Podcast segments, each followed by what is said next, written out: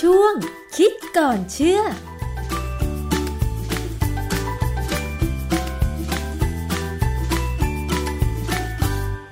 เข้าสู่ช่วงคิดก่อนเชื่อกับดรแก้วกังสดานนภัยนักพิษวิทยากับดิฉันชนาทิพไพรพงษ์เช่นเคยนะคะ คุณผู้ฟัง หลากหลายเรื่องราวงานวิจัยนำมาพูดคุยกัน และอธิบายให้เข้าใจกันง่าย ๆ ค่ะ ติดตามได้ในรายการภูมิคุ้มกันรายการเพื่อผู้บริโภคนะคะ วันนี้เรามาพูดถึงเรื่องของการชงกันอีกสักครั้งหนึ่งค่ะ คุณผู้ฟังก็อาจจะเคยได้ยินข่าวเกี่ยวกับเรื่องของการใช้กัญชานะคะ ในการนำมาสกัดเอาสารสำคัญ เพื่อนำมาบำบัดโรค สิ่งที่ตามมาจากกัญชา เป็นพืชฝาแฝดนั่นก็คือกัญชงใช่ไหมคะ ก็มีความพยายามในการที่จะนำน้ำมันกัญชงมาเพื่อบำบัดโรคต่างๆ เช่นกัน แต่รายละเอียดจะเป็นอย่างไรนะคะ ในเรื่องนี้เราต้องสอบถามกับอาจารย์แก้วค่ะ อาจารย์คะน้ำมันกัญชงกับน้ำมันกัญชานี่มันเหมือนหรือต่างกันยังไงคะอาจารย์ มันต่างกันอยู่แล้ว เพราะว่ามันเป็นพืชคนละชนิดกันเพียงแต่ว่ามันเป็นพืชที่อยู่ใกล้ชิดกัน ค่ะ กัญชง กัญชา ใบมันก็คล้ายกัน แต่ก็ไม่เหมือนกัน ต้นก็ใหญ่ไม่เท่ากัน และเวลาถูกจับติดคุกไม่เท่ากัน คือตอนเนี้ย นะฮะ กัญชายังเป็นพืชเสพติดใช่ไหมคะ ยกเว้นว่าจะนำมาวิจัยทางการแพทย์ที่สกัดเอาสารสำคัญมาบำบัดโรค แต่ว่าก็ต้องใช้อยู่ภายใต้การดูแลของแพทย์ หรือบุคลากรทางสาธารณสุขเท่านั้น ตอนนี้สำหรับการชงล่ะคะ อาจารย์เรานำมาใช้ประโยชน์อะไรบ้างอะคะ คือกัญชงเนี่ยก็ยังอยู่ระหว่างการที่จะทำให้มันถูกกฎหมาย ค่ะ นะฮะทีนี้สตีเรารู้จักกัญชงกันมานานพอสมควร เพราะว่าชาวเขาหรือแม่คนทางภาคเหนือเนี่ย ปลูกกัญชงกันค่อนข้างเยอะนะฮะคือเขาปลูกแล้วเนี่ย เอ่อที่รู้กันก็คือเอาใยมันเอาตัวต้นมันเนี่ยนะมาทำเป็นเส้นใยทำมามาทอเป็นเสื้อผ้า ค่ะ เอามาทำเป็นวัสดุหลายๆอย่าง แม้กระทั่งไอ้เจ้าแผงแผงกันร้อนที่อยู่ในที่อยู่ในประตูรถยนต์เนี่ยนะถ้าเราเปิดไอ้พลาสติกที่เขาหุ้มไว้เนี่ยออกมาเนี่ยเราจะเห็นแผงกันร้อนเนี่ยมันจะเป็นลักษณะของใยไม้ซึ่งอันนั้นอ่ะ ส่วนใหญ่จะเป็นแกนชง อืม มันเป็นเส้นใยที่เหนียว ทางคนญี่ปุ่นเนี่ยเขาใช้กันชงเนี่ย ทอเป็นกิโมโน ค่ะ จะได้กิโมโนที่ทนทาน แล้วก็ทำให้เย็นมันมันมันสามารถจะอุ้มความชื้นได้บ้างพอสมควรทำให้ ค่ะ รู้สึกเย็น การใช้ประโยชน์จากต้นกัญชงนอกจากเส้นใยของมัน เส้นใยก็น่าจะมาจากลำต้นใช่ไหมคะ แล้วส่วนอื่นเขานำมาใช้ประโยชน์ไหมคะอาจารย์ เออความจริงกระชงก็มีใบมีดอกเหมือนกัน แต่ว่าดอกมันก็ไม่ค่อยมีอะไรเท่าไหร่ ไม่ค่อยเหมือนกับกัญชากัญชาเนี่ยดอกมันจะมีลักษณะมียางเยอะเห็นเห็นเลย ค่ะ เพราะฉะนั้นเนี่ยน้ำมันน้ำมันกัญชาจะสกัดจากดอก ค่ะ แต่ว่าถ้าเป็นน้ำมันกัญชงเนี่ยก็จะสกัดจากดอกจากใบจากต้นเอามาคือทั้งหมดเนี่ยเอามายกเว้นอันเดียวที่ไม่เอามาใช้สกัด ก็คือเมล็ด อืม เมล็ดเนี่ยเอาไปทำอย่างอื่น ก็คือเป็นสกัดอีกแบบอีกแบบหนึ่ง ค่ะ สกัดแล้วไม่เหมือนกันนะฮะน้ำมันที่ได้จากต้นกัญชงเนี่ย มีสองแบบอย่างที่พูดแล้วว่าถ้าเป็นลำต้นเป็นใบหรืออาจจะรวมดอกด้วยนะ อันนี้จะต้องสกัดจะเป็นน้ำมันที่เราเรียกว่าน้ำมันกัญชงหรือน้ำมัน CBD ค่ะ CBD นี่คือคานาบิดอลคานาบิดอลเนี่ย เป็นสารสำคัญในกัญชงนะที่ใช้เกี่ยวกับทำเป็นยา ค่ะ ส่วนถ้าเป็นเมล็ดกัญชงเนี่ยเขาจะสกัดเอาน้ำมันออกมา เหมือนกับพืชน้ำมันอื่นๆ เช่นถั่วหรือข้าวโพด น้ำมันจากเมล็ดเนี่ย จะเป็นอีกแบบหนึ่งเลย คือพอสกัดน้ำมันออกมาแล้วเนี่ย มันจะเหลือโปรตีน ค่ะ ซึ่งก็เอาไปใช้ประโยชน์ได้นะ เอาไปผัด เนโรตีน อาหารได้ไหมอาจารย์ ได้คือประเด็นที่ตอนนี้เนี่ยสิ่งที่ทางทางออยทำอยู่ก็คือว่ากำลังดูแลเรื่องการเอาน้ำมันจากเมล็ดกัญชง และโปรตีนจากเมล็ดกัญชงเนี่ยมาผลิตเป็นอาหาร หรือมาผลิตเป็นผลิตภัณฑ์เสริมอาหารก็แล้วแต่ ค่ะ ค่ะ อาจารย์สารสำคัญของกัญชากัญชงมันเหมือนกันไหม เป็นคนละเรื่องกันเลย อย่างกัญชาเนี่ยเรารู้ว่ามันจะมีสารที่ย่อๆที่คนรู้ทั่วไปคือ THC เชสตาไฮโดรคานาบินอลนะ THC เนี่ยเป็นสารที่มีผลต่อระบบประสาทระบบสมอง คือที่เขาสูบกัญชาแล้วเมาเนี่ย คือเมาหรือว่าหลุดไปจากโลกนี้ มีความสุขเดินยิ้มอยู่คนเดียวเนี่ย ก็คือไอ้เจ้าตัวนี้แหละ มันไปกระตุ้นระบบประสาทสมองให้มีการหลั่งสารที่ทำให้รู้สึกสบายสนุกนะฮะถ้าเป็นกัญชงเนี่ย จะมีสารที่เราเรียกว่า CBD ค่ะ หรือคานาบิเดอลคานาบิเดอลเนี่ย เป็นสารซึ่งไม่ได้มีผลทำให้เมาหรือมึนหรือหลุดจากโรค แต่เป็นสารที่มีผลต่อการควบคุมระบบประสาท ให้ปกติเหมือนอย่างที่มันควรจะเป็น อืม เพราะ ค่ะ ฉะนั้นเนี่ยน้ำมัน CBD จริงมีการใช้ในเรื่องของการป้องกันหรือบำบัดโรคบางอย่าง เช่น ตอนนี้ที่รู้แน่ๆที่มีการขึ้นทะเบียนแล้วที่ออยของอเมริกาคือว่าโรคลมชักในเด็ก ค่ะ นะผู้ใหญ่ไม่ค่อยเป็นผู้ใหญ่จะเป็นที่เด็ก เด็กจะเป็นลมชักเนี่ย ก็ใช้น้ำมันตัวนี้ได้ก็ ค่ะ มันจะช่วยระงับอาการได้ ในทางออนไลน์ที่เขาขายกันอยู่เนี่ยเวลาเขาเขียนน้ำมันกันชงเนี่ย ค่ะ เออจริงๆแล้วเนี่ยมันมีสองประเภท ซึ่งเขาจะเขียน ถ้าบอกว่าน้ำมันสกัดจากเมล็ดกัญชง เขาจะเรียกว่าน้ำมันเฮมป์หรือเฮมป์ออยล์ ค่ะ คือเฮมป์เนี่ยเป็นชื่อภาษาอังกฤษของกัญชง กัญชงเนี่ยมันไม่ใช่พืชพื้นเมืองบ้านเรา ค่ะ มันมาจากทางด้านตะวันออกกลางแถวยุโรปอะไรแถวนั้นนะคือปลูกแถวนั้น แต่จริงๆ แล้วต้นไม้ทุกชนิดเนี่ย ถ้ามาอยู่แถวเส้นศูนย์สูตรเนี่ยขึ้นดีด้วยนั้นแหละ มันชอบแดดนะพวกเนี้ยนะฮะส่วนถ้าเป็นน้ำมันที่สกัดจากลำต้นและใบของกัญชงเนี่ย เราเรียกว่าน้ำมัน CBD คือเรียกเพื่อระบุเลยว่ามีสารตัวนี้อยู่ ค่ะ ฉะนั้นเนี่ย เวลาเขาตรวจวิเคราะห์กันว่าน้ำมันนี่เป็นน้ำมันอะไรเป็นกัญชงหรือน้ำมันกัญชาเนี่ยเขาดูจากสารสองตัวเนี่ยน้ำมันกัญชาจะต้องมี THC สูงส่วนน้ำมันกัญชงจะต้องมี CBD สูงนั้นมีวิธีตรวจนะฮะคือวิธีตรวจนี่ก็ตรวจในห้องปฏิบัติการเลยไอ้น้ำมันทั้งสองอย่างเนี่ย ความที่มันแตกต่างกันโดยสิ้นเชิงเนี่ย ผู้บริโภคที่ซื้อมาใช้หรือในอนาคตที่จะต้องได้รับการใช้จากทางการแพทย์หรืออะไรก็ตามเนี่ยจะต้องเข้าใจกันว่าตัวเองต้องการอะไร ค่ะ เพราะว่าอาสมมติเราต้องการน้ำมันจากเมล็ดกัญชง ถามว่าเราต้องการไปทำไม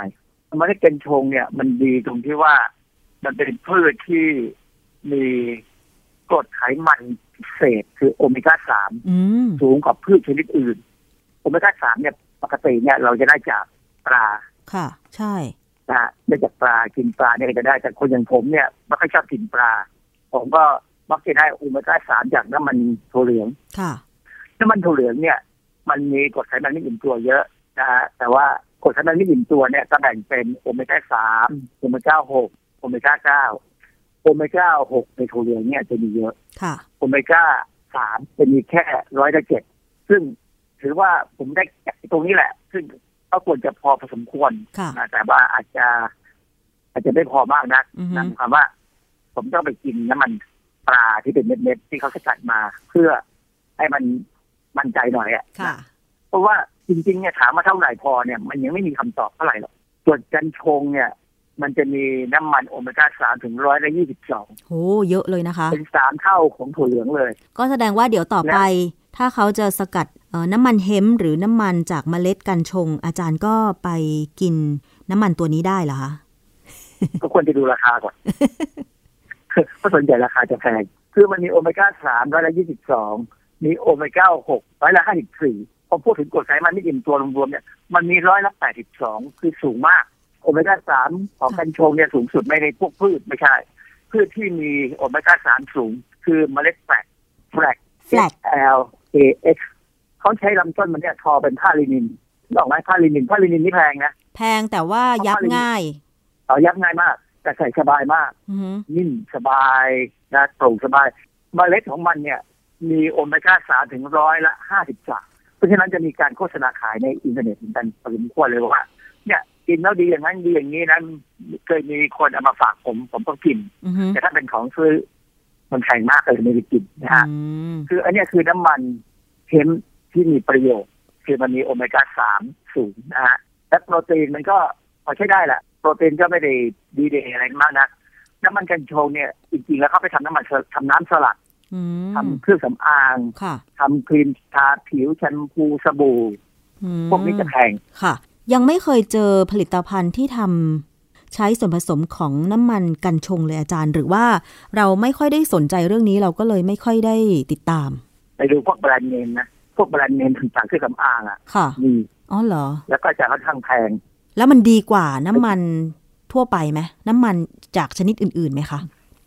มันก็งั้นๆนะนะผมว่านะก็ที่สำคัญคือมันมีมันมีกฎไขมันไม่อิ่มตัวสูงเนี่ย มันก็จะหืนง่าย เพราะเขาต้องใส่สารกันหืนที่เป็นธรรมชาติลงไปค่อนข้างเยอะพอสมควรเพื่อช่วยกันเอาไว้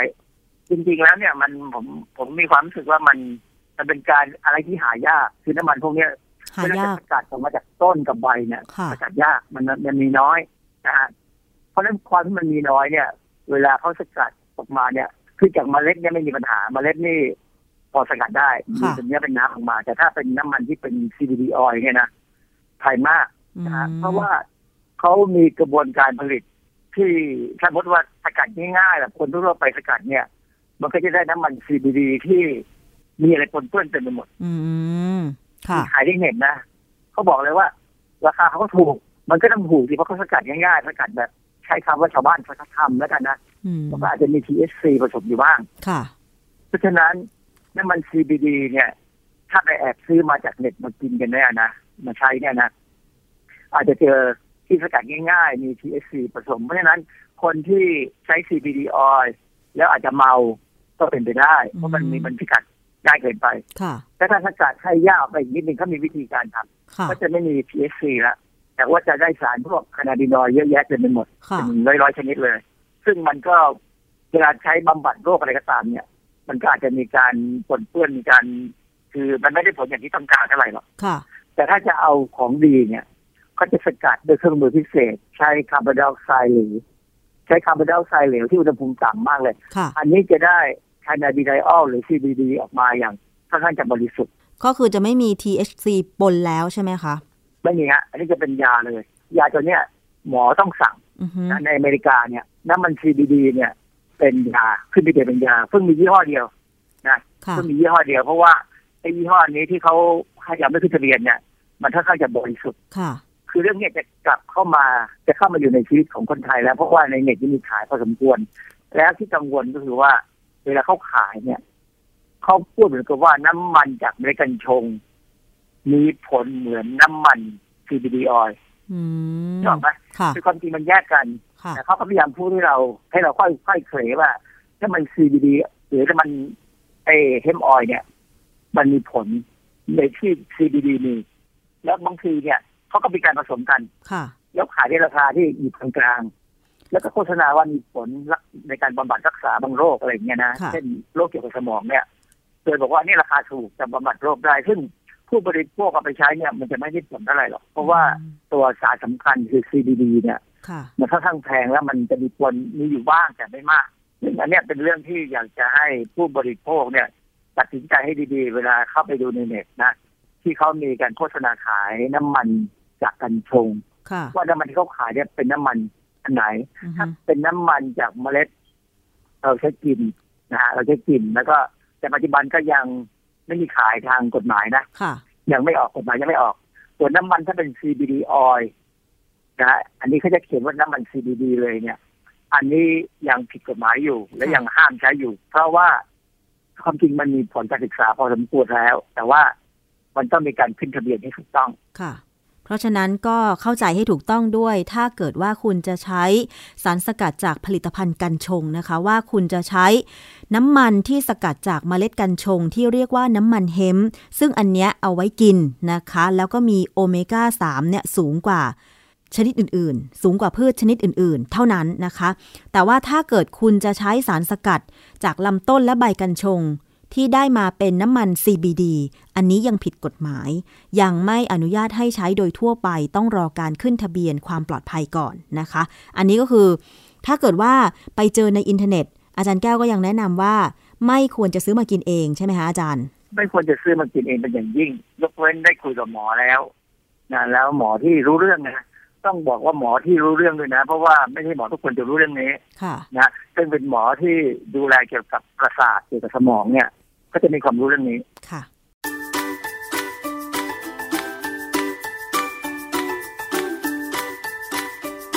ค่ะ ช่วงคิดก่อนเชื่อ